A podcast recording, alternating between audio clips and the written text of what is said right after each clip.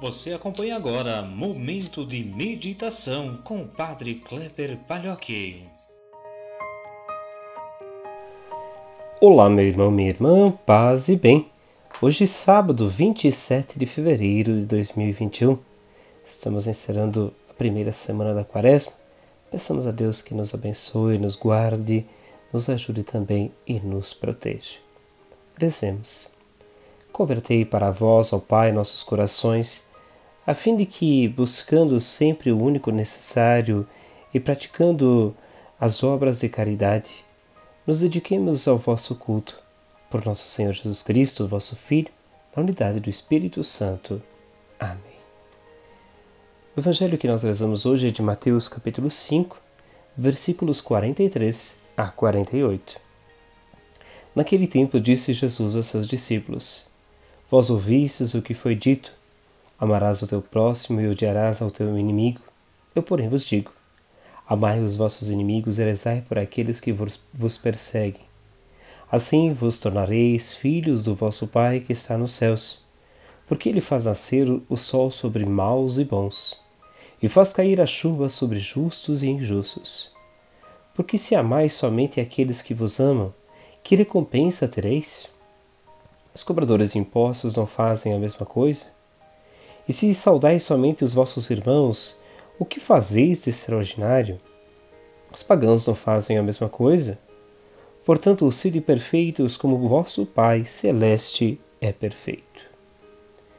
Meus irmãos, minhas irmãs, nós olhamos hoje para esta parte do Sermão da Montanha, que Jesus também nos dirige algumas orientações sobre o amor nós percebemos que não há vantagem nem glória em amar os que nos amam, mas a diferença fundamental está em amar os que nos odeiam.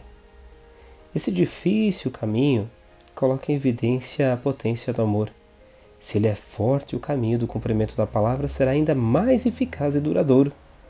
Isso porque espelhará o próprio agir de Deus, que faz nascer o sol sobre maus e bons, e faz cair a chuva sobre justos e injustos como diz então o versículo 45 desse trecho que lemos hoje.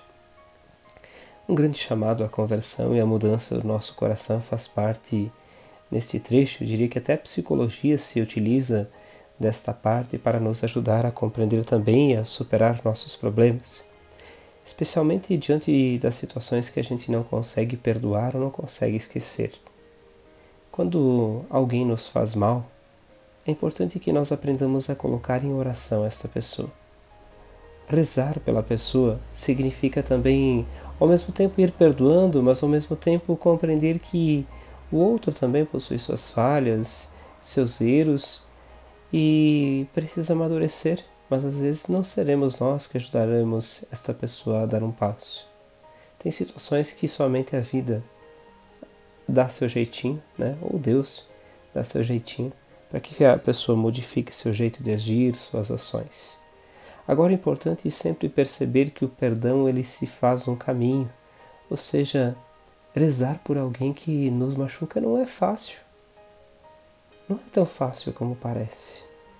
Você fazer aquilo de mais sagrado que existe, que é rezar ou colocar nas mãos de Deus alguém que te machucou por bastante tempo, ou por uma situação que está no teu coração te machucando, magoando, não é coisa fácil.